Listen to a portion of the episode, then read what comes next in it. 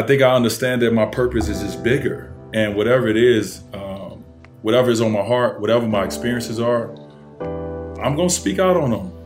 To be in a position where you have resources, you know, where you have connections, uh, where you have finances, where you have where you have all these things, and then you can get a little bit more into it and not just be a voice. Now you can be an active participant in the change.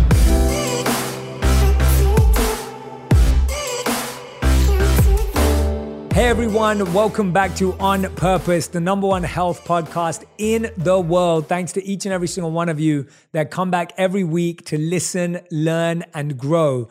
And I am so excited to be talking to you today I can't believe it. My new book, Eight Rules of Love, is out and I cannot wait to share it with you. I am so, so excited for you to read this book, for you to listen to this book. I read the audiobook. If you haven't got it already, make sure you go to eightrulesoflove.com. It's dedicated to anyone who's trying to find, keep, or let go of love. So if you've got friends that are dating, broken up, or struggling with love, make sure you grab this book. And I'd love to invite you to come and see me for my global tour, Love Rules. Go to jshettytour.com to learn more information about tickets, VIP experiences, and more. I can't wait to see you this year. Now, you know that I'm always seeking out new stories, ideas, people who have an incredible purpose in their life have had immense success, but are sharing their story in a really beautiful, powerful way.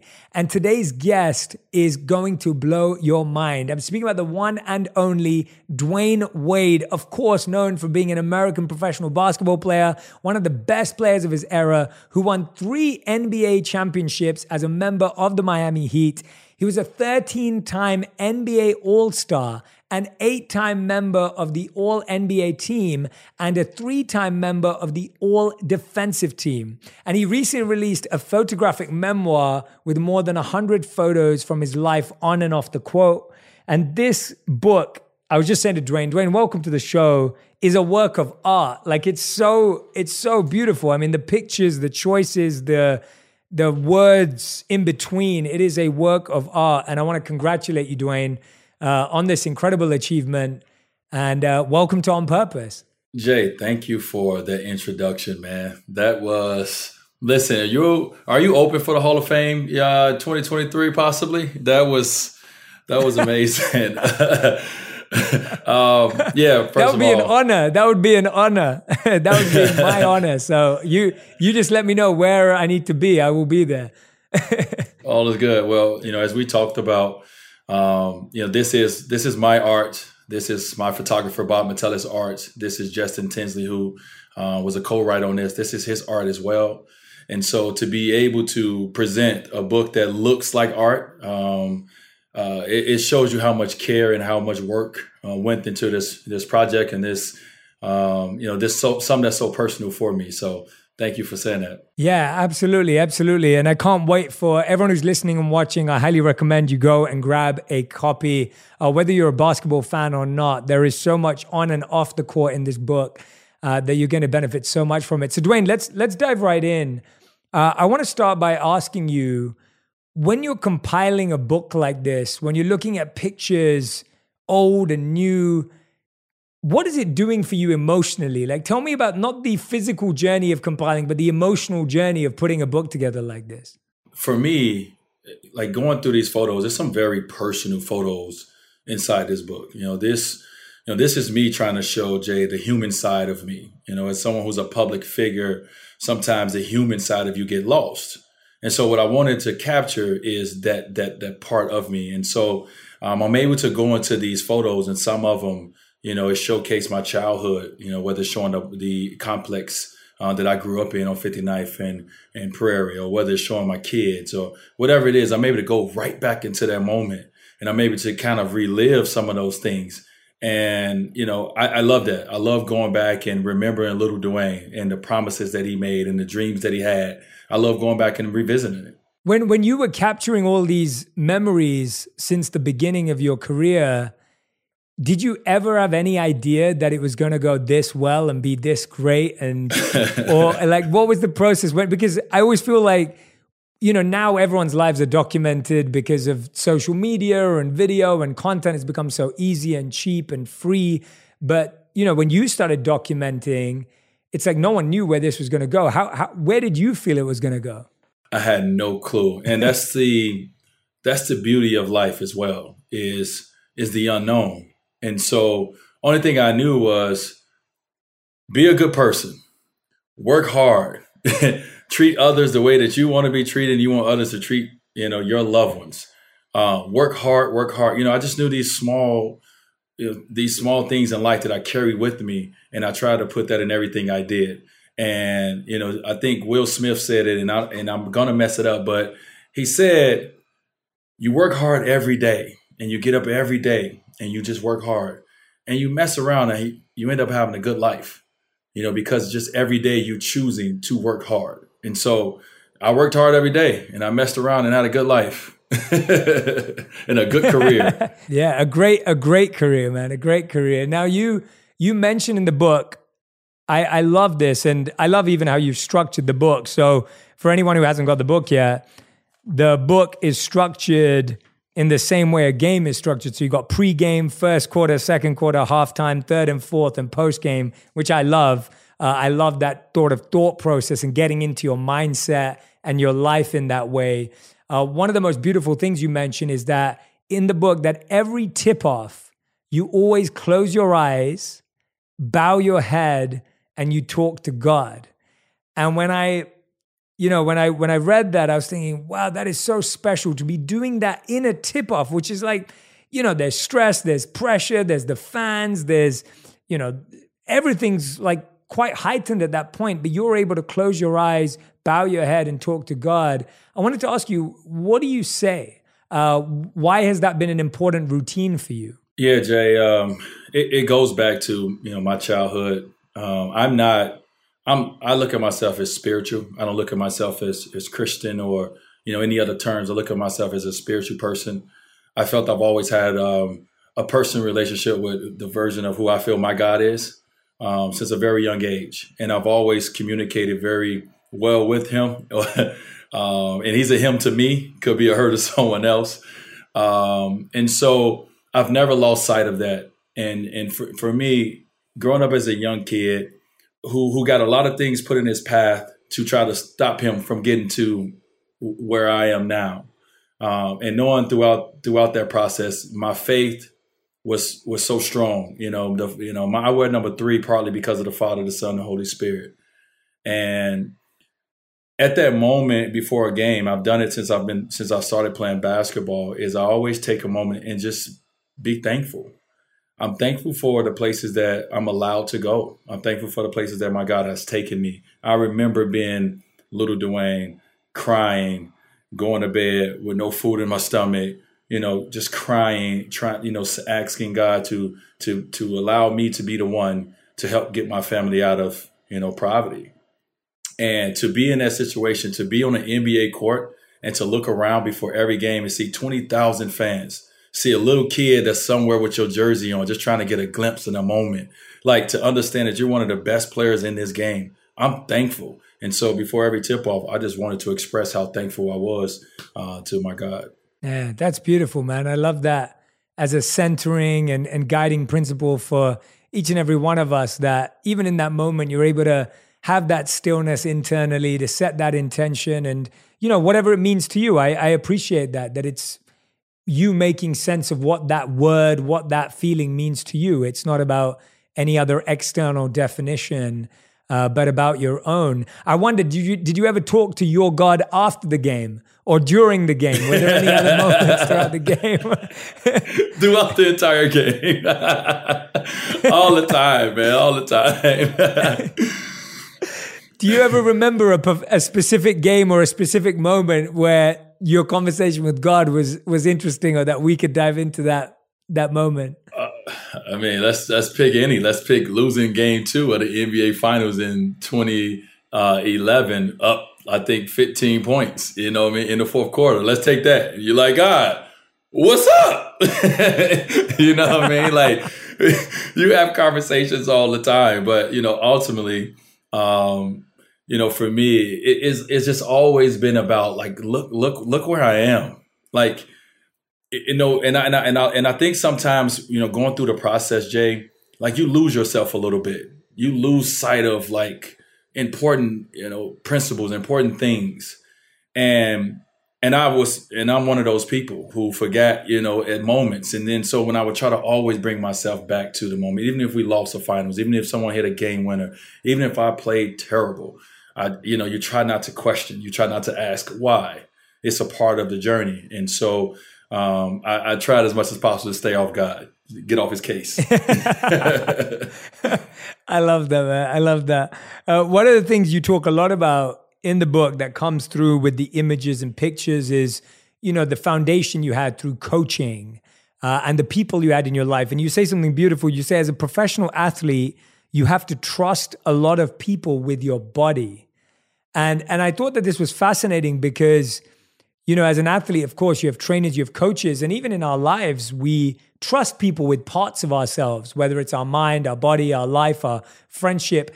How did you know in the beginning, or how did you develop an approach to finding out who you could trust with your body and your career versus those you couldn't trust? Was there a way that you sensed or started to learn and know how to make those choices and decisions?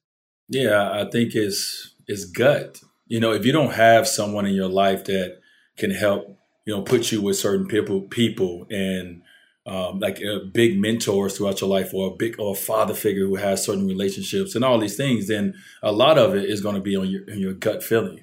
And so for me, I've been one of the luckiest human beings in in my eyesight um, for for the sense of having people put in his life that have really made huge impacts, who have really been there for the good and not for the bad.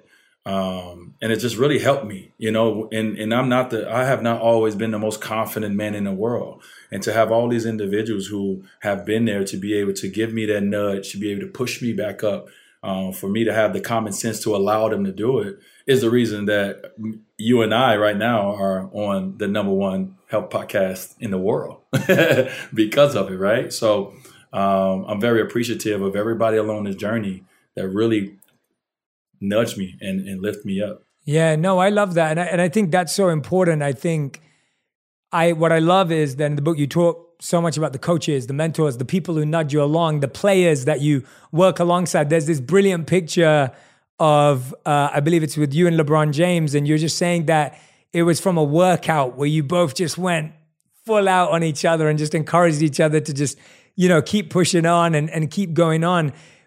Can you walk us through the hardest workout or the hardest pre-game that you ever did mentally or physically? Could you just walk us through what it's really like? Because I always feel as someone like I'm not an athlete, I don't really know how hard that is physically. Could you walk us through that? Um, I, I guess the the easiest way to say it is we all have uh, we all reach a point in whatever we're doing where we reach that boiling point where we feel we have nothing else to give. And as an athlete, you reach that point constantly.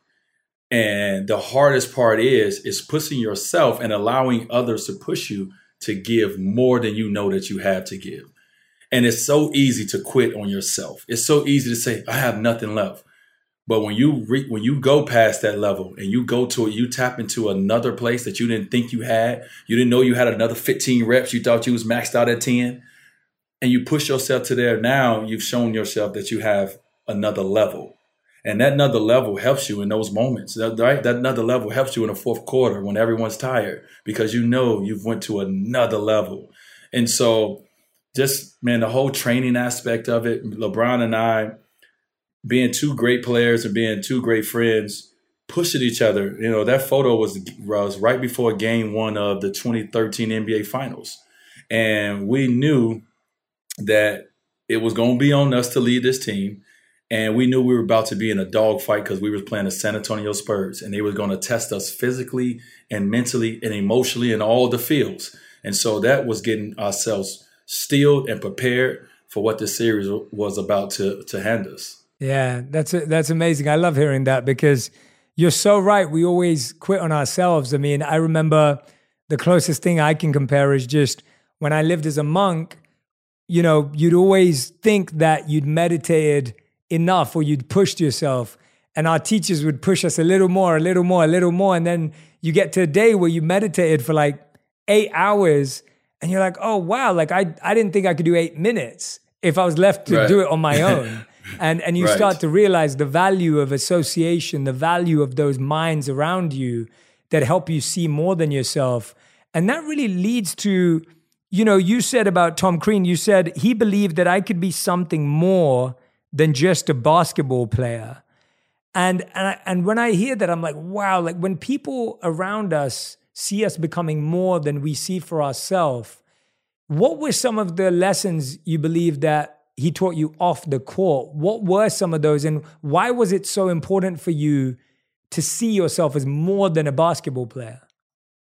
I don't know why it was. Um, I just know it, it, just always has been, and it, it always has mattered uh, for me. And, and I don't know the reason, Jay, but when Tom Crean came in my house, and this is something that he probably did, you know, this was his first year being a head coach, but this is something he probably seen and, and had done before.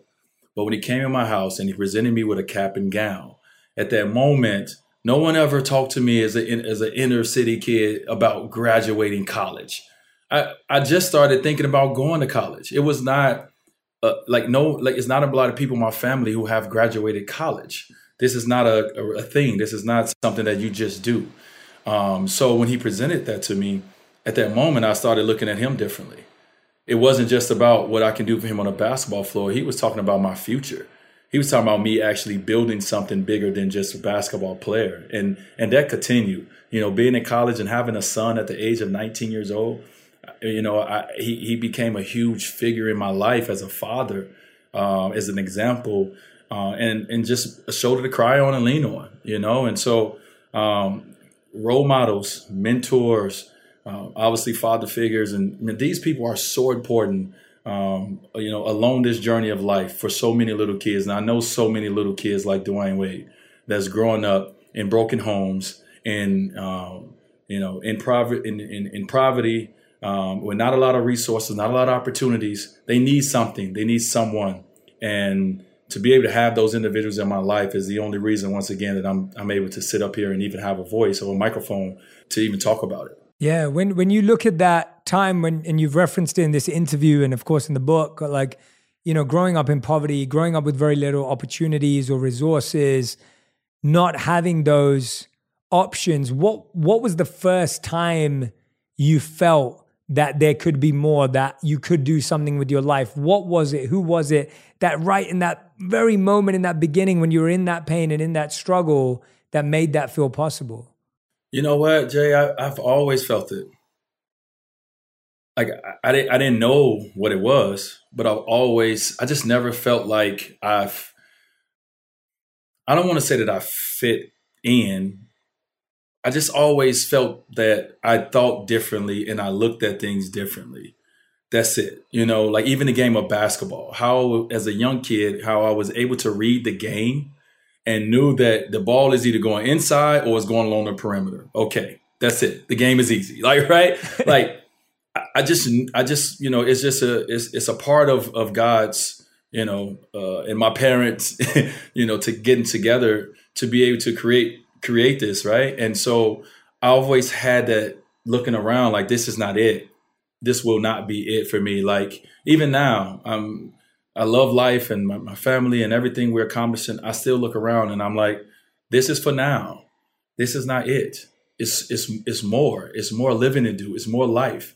And I just didn't know how to get it done then. I just know how to get it done now because I've been through it all. Yeah, yeah, absolutely. And and and again what you just said is it's that perfect balance between being present now in what there is but recognizing there's more and and being open to that, right? It's like what when I hear you speak and when I'm looking at your book there's deep presence. Like when you go back to these memories in the book, like you're fully absorbed and immersed. Like we're there with you you do that beautifully, but at the same time, you have this expansive vision that there's more, there's more to do, more to achieve, more to grow, more to learn.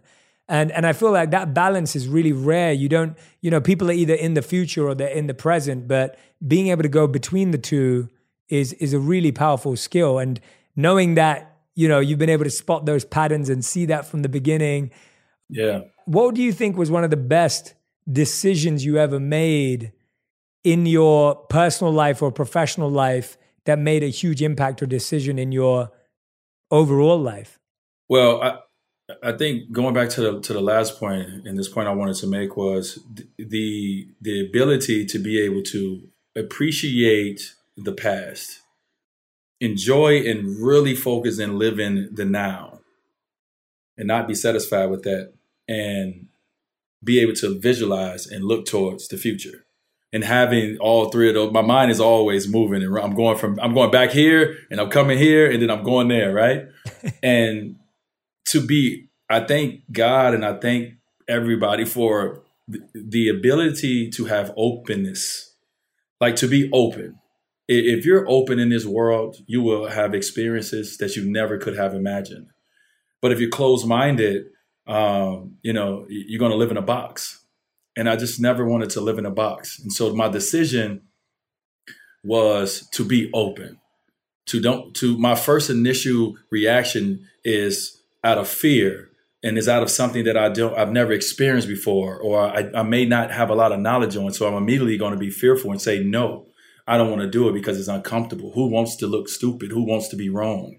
But somewhere somehow along this journey, someone gave me a smacked me on the head and said, "Here, take this open openness and go off and live life." I love that. I love that, man. And and I I hope everyone who's listening and watching right now feels that they're getting that openness thrown at them through Dwyane as well of like, you know, just just being more open to it. And one one of the things though that another I, I was you know what? I love this juxtaposition between images and words. Like to me all the art in my house as well it's images and words. Like i feel like a lot of people just like to look at pictures and images. A lot of people obviously fascinated by words and lyrics.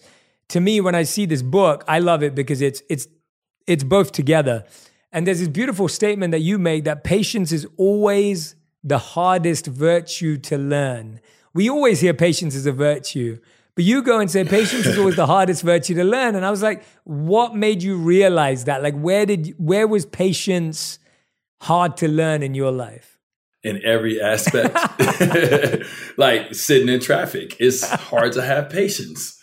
You know, I mean, I live in LA now. It is hard to have patience in traffic, right? Yeah. Like that's but I think we, especially now in 2021, we are a, we are a world that we want to get there. We want to we want to we want everything like this. When we get in our car, we want to get at our destination right away.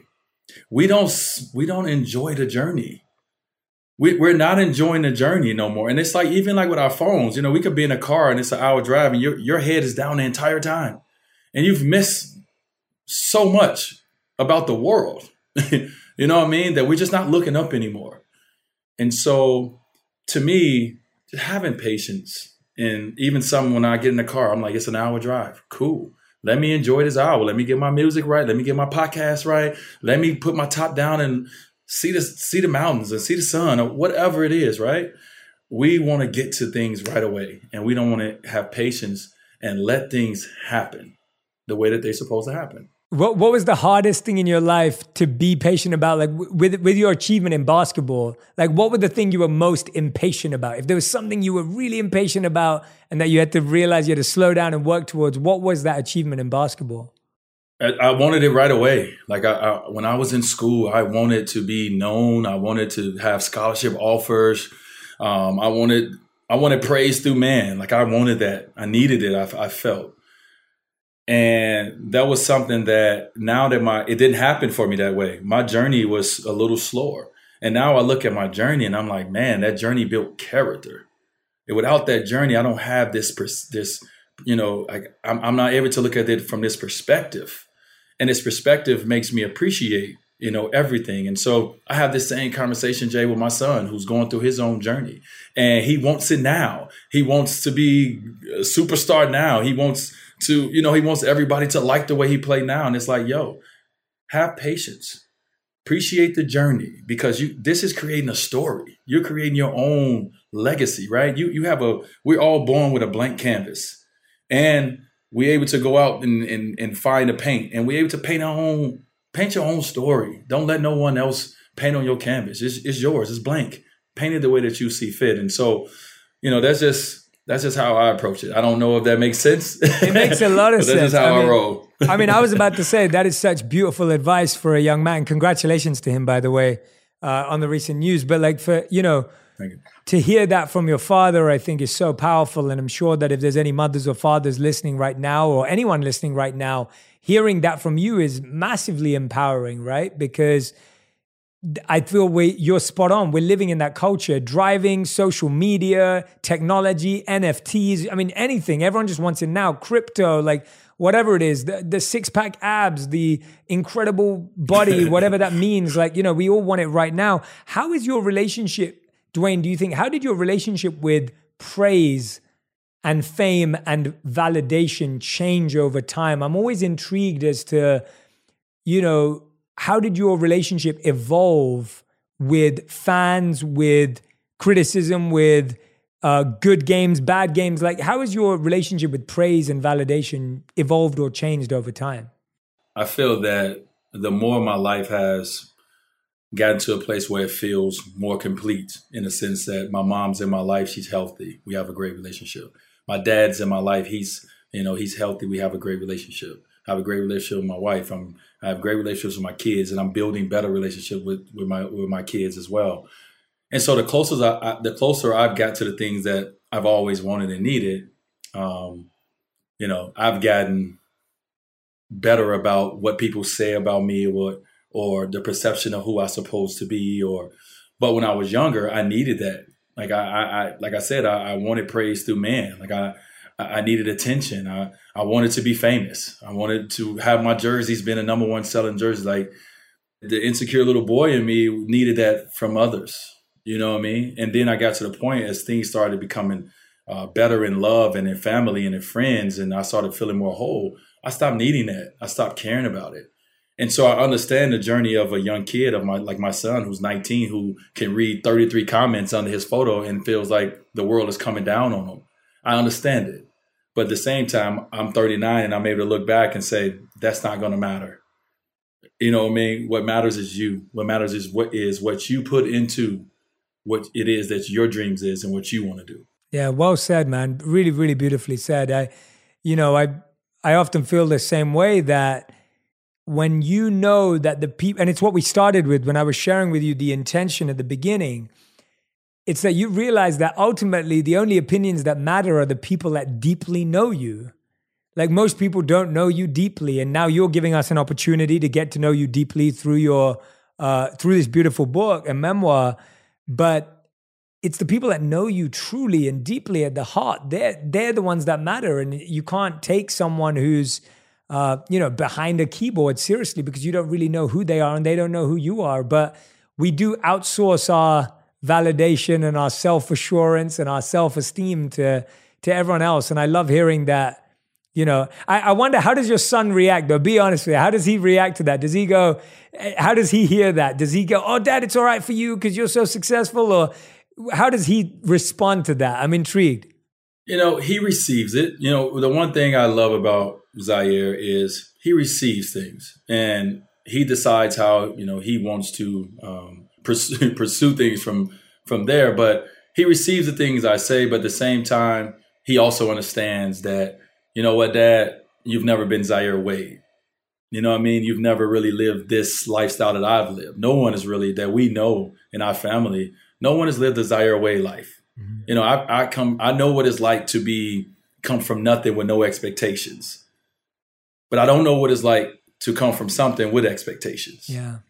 And so I get it. And so I, I, don't I don't say these things to my son like, hey, this is this is how it's supposed to be and this is how it's gonna this is just me communicating with him and pass trying to pass down the knowledge that I know. But I also understand his journey and I'm able to, you know, I'm able to listen. I'm able to be, you know, have empathy towards what he what he goes through. But at the same time, I know that ultimately that's not ultimately gonna matter in a sense of, you know, where you're trying to get in your future, you know? Yeah. And so I just don't want him to ever use use things as excuses. And that's and that's what I've always fought against. I could have used my mom as an excuse um, her going to prison when I was nine years old. I could have used not getting the ACT score to go to college as an excuse.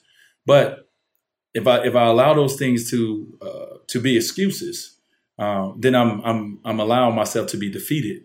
Um, you know, and, and and and it's like we already are behind the eight ball. Life is already hard enough.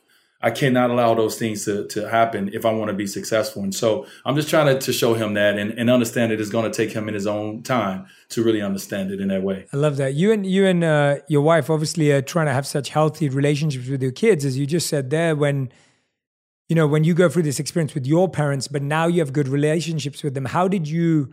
Re- reconstruct those relationships as time has gone on. You said one of the happiest things is you have a good relationship with your mom. She's healthy, father healthy. What was it that helped you rebuild those relationships in healthy ways based on the difficult childhood you'd had? Well, growth, uh, ha- having kids, realizing your parents are not that crazy. Um, but outside of that, getting to know them. I, I really you don't when you're a kid you really don't know your parents. You know these rule setters.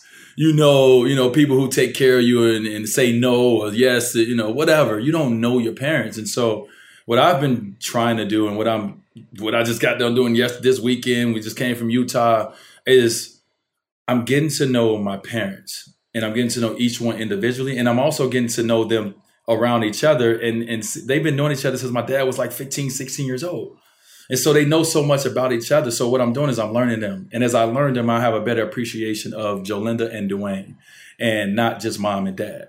I think that's such uh, beautiful advice for everyone. I think, as you just said, uh, there's a there's a famous quote. I, I, can't remember who it's from, but there's a beautiful statement that says, uh, the day you realize your parents were right, your kids are telling you that you're wrong. that's and, and, you know, it's that it's that kind of feeling. Like, and and what you just said, like that's exactly it. Like, and I'm not a father yet, uh, but I often think about that. And and you're so right that we never get to know our parents. That's such a deep and powerful statement because we expect that their job is to get to know us and their job is to right. help us and their job is to make our lives good. But most our parents have never been asked how are you? How are you doing? Like what do you care about? What's you know what's been happening in your life? Uh, so I, I really i really appreciate that. I hope that after this uh, podcast a lot of people go off and make those calls ask those questions. The holidays are coming up. Like you know this is a great time to to start reconstructing a lot of those, you know, wounded relationships or, or painful places. Um, you know, you mentioned in the book, Dwyane, you said, I try to tell everyone how much they mean to me while they're still here because I know one day they won't be. And that is such a brilliant way to live. Was there someone that you recently did that with, or texted, or called, or or had that moment with that you really were trying to embody that? I do it all the time, Jay. Um, you know, I just got off my book tour, and you know, my chief of staff, Simone Capers, she's 27 years old, and she's it. She she did she she handled the book tour so gracefully. You know, I mean, this was her first time handling this, and she just handled it. She handled it so gracefully, and I had to to acknowledge it. I had to let her know. Um, and you know, I really I, really try to embody that. My wife and I really try to embody that. I think if you if you ask anyone that's in our inner circle, that's in our friend and family group, they would tell you we are we don't like to eat alone. We don't like to celebrate alone. Um, you know, we want to make sure that we all are experiencing life uh, because it's we all are experiencing something. Me and my wife are we're experiencing something that you know most of our family and friends haven't. And we're going places that most people haven't, and it's on us to make sure we show them. It's on us to make sure we move the curtains and move the buildings and move the trees out the way to make sure that our friends and family who have not been to places that we've been that they get a chance to see it you know? And so i'm all about creating moments creating memories. Because at the end of the day when it's all said and done when someone that you lose that's so close to you when they're gone all you have is those memories that they left you and those are the stories that you're going to tell and so we all are about creating memories together, and that's that's how we roll. Did you did you ever not live that way and regret that? Was there anyone that you wish you got to deal with that way, or or do you feel like you've been like that the whole time? Have you always just felt that you've tried to live that way, or was there someone that kind of like snuck through the cracks? Yeah, I, I wasn't always open minded.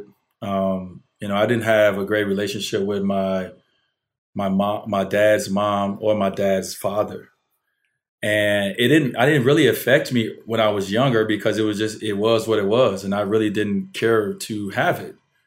And then they both passed away within, you know, I think a year and a half of each other and I and I remember crying. I remember driving in my car when I got the news, and I remember just crying. And I never felt any emotions towards my grandparents because I didn't grow up with a relationship with them.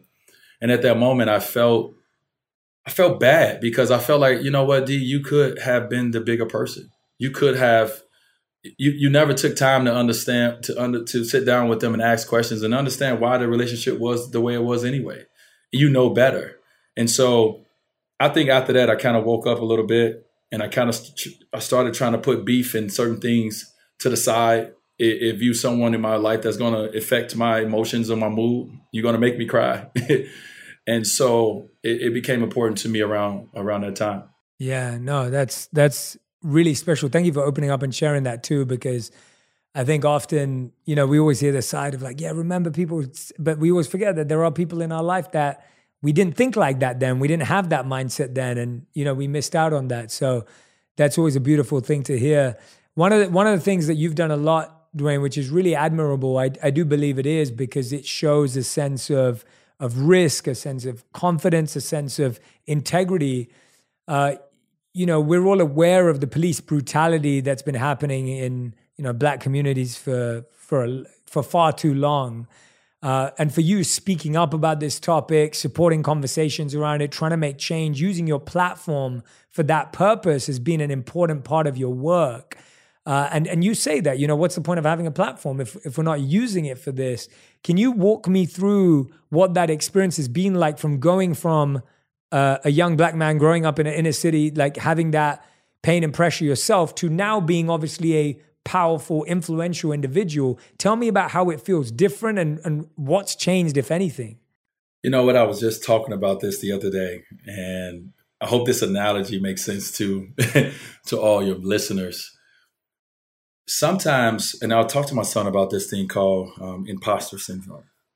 Right? Sometimes I feel like I'm like I'm an imposter. Like I feel like I'm I feel like I'm that kid that snuck behind the tall kid you know, to and no one has caught me. and like I'm and it's like no one is seen, like no one is like saying, Hey kid, get back here. You're going too far. And I feel like people are just still letting me go. Right. And I'm like, it's a reason that these opportunities that I've been that I've that I have, it's a reason for them. It's not just because I'm talented as a basketball player. I've seen a lot of talented basketball players not have the the, the microphone that even people will even listen. It doesn't matter about that. So I think I understand that my purpose is just bigger, and whatever it is, um, whatever is on my heart, whatever my experiences are, I'm to speak out on them. Th- that's the world we live in. It's called freedom of speech, where I'm going to speak out on them, and then at the same time, to be in a position where you have resources, you know, where you have connections, uh, where you have finances, where you have where you have all these things, and then you can get a little bit more into it and not just be a voice. Now you can be an active participant in the change.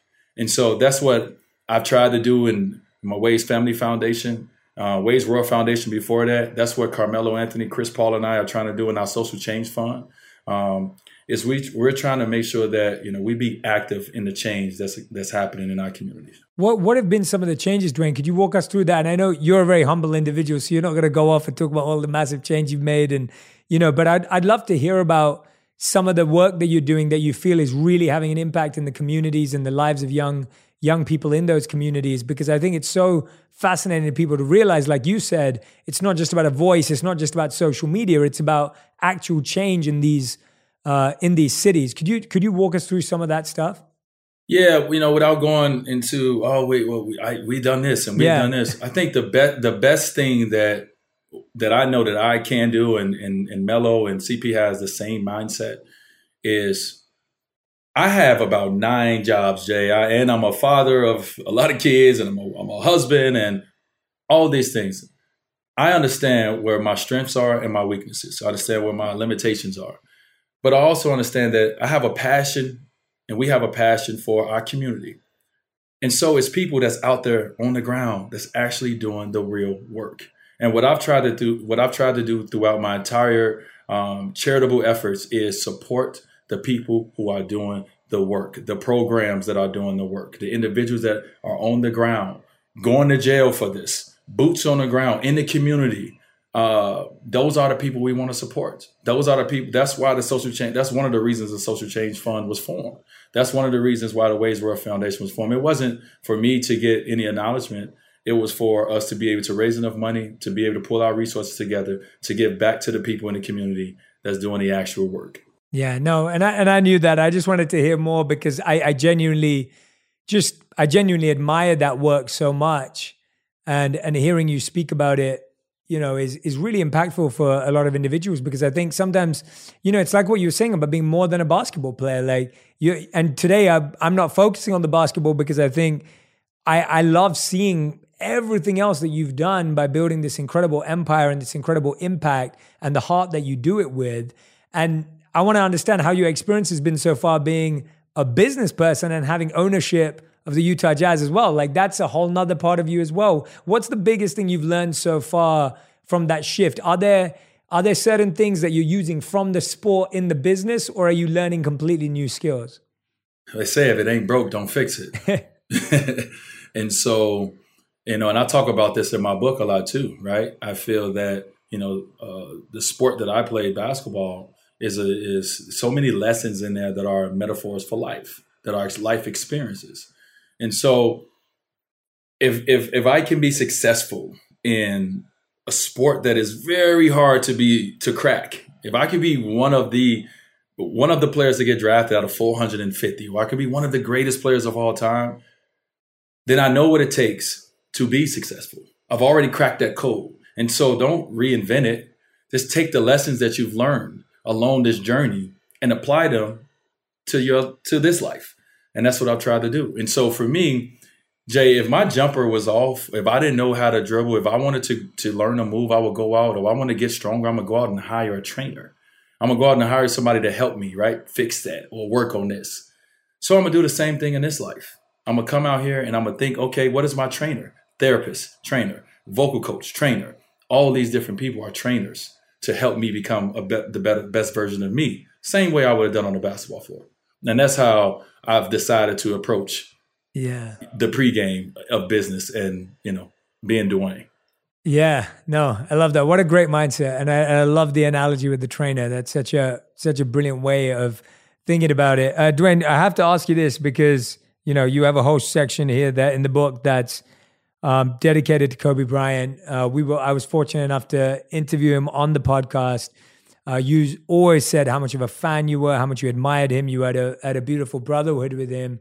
Uh, what was what was the biggest thing that you feel you took away or learned from Kobe, consciously or unconsciously, that you felt impacted you deeply till this day? You know what? I think the the basketball side of it is watching someone who was has a God gifted ability. Like God blessed Kobe Bryant with so much ability, but to be able to watch him work that yes. ability. Yes. Like that right there, I've seen a lot of people who has been gifted with just talent and they don't do anything with it from the standpoint of working their talents. And so to watch him as an athlete really get the best out of all his God-given ability, I mean, that's inspiring. But for me, watching Kobe Bryant retire was probably the most impactful part of the whole journey. That's for me, it hurt as having he was a leader. Like I retired after him, and I'm like, okay, I'm gonna follow Kobe. Like I'm gonna see what he doing it. And we all like to have those people to chase. And so he was that person that we can look at and say, you can you can retire differently. You can do this differently. He won an Oscar. well, I think one or two years after retirement. Like the things that he was a part of, the yeah. books that he was writing, the, the the universe he was taking us in. I mean, the BodyArmor of it all it was amazing. And so what I learned from him is that it is uh, uh, another way to do it. It is greatness after basketball, and you do not have to wait on it. Yeah, absolutely. I think you know, and I see that. You know, I remember when when I when I interviewed him, I remember he was so satisfied and peaceful and blessed in your words in retirement. There wasn't a, you know there wasn't this feeling. And, and i feel similar to talking to you today like you're joyful in retirement you're excited you're passionate like you know there's there's not a a loss of that from the loss of a part of your the biggest identity that you've played in your life. Where has that come from for you? Where is that uh, starting from for you. I see you today, like, you know, we're laughing, there's passion, there's drive, there's ambition, there's great parenting, there's all these things that you're inspired by and growing for. And that shows me that even though you've let go of the longest part of your career identity, there's an identity beyond that. Man, that was, thank you for that. Um, I, I, you know what? My, my wife makes fun of me all the time. She says that I, every morning, I flee out of bed. I'm I'm talking about covers back, go. And and my wife is like, I don't understand it. Why are you so happy in the morning? And I'm like, because every every day I wake up, I get to create something. I get to imagine something. I get to inspire someone. Like I'm a I'm I'm a little black kid from inner city of Chicago. Man, that just got me. I, I just got a little emotional. I can, like I'm a I'm a black kid from inner city of Chicago that that no one seen, no one gave a chance to, and to be able to have that opportunity every day when I wake up, and it's it's, it's everything. Jesus Christ, that right there is crazy. you know, it's it's important. It's beautiful. It, it comes through in the book. It comes through even more when I'm speaking to you today. I've been watching all your other interviews, and I love seeing someone who just is you know sharing their blessing with so much grace and so it's really powerful Dwyane it's someone get him a tissue on that side i would give you one if we were in person man uh someone, that, that hit me i don't even know i don't even I don't think I've ever teared up on uh besides winning a championship on TV or on you know on any platform like this. Like it was that's real. You know, I don't I don't Jay, I don't know how you know people don't get a chance to talk to a lot of little black kids in the city of Chicago. They don't get a voice. You don't get to hear their stories. Yeah. You know, the, uh, you get to hear a little bit of, oh, it's gang infested, drug infested, whatever the case may be. You don't get to really hear their stories, man. And and I, it's not lost on me that I was that kid. I, I can clearly remember little Dwyane. Yeah. I can clearly remember. And so, man, I'm just thankful, bro. Yeah. I'm just really thankful for all the blessings. Um, but most importantly, just the people I get to share it all with. To me, that's everything.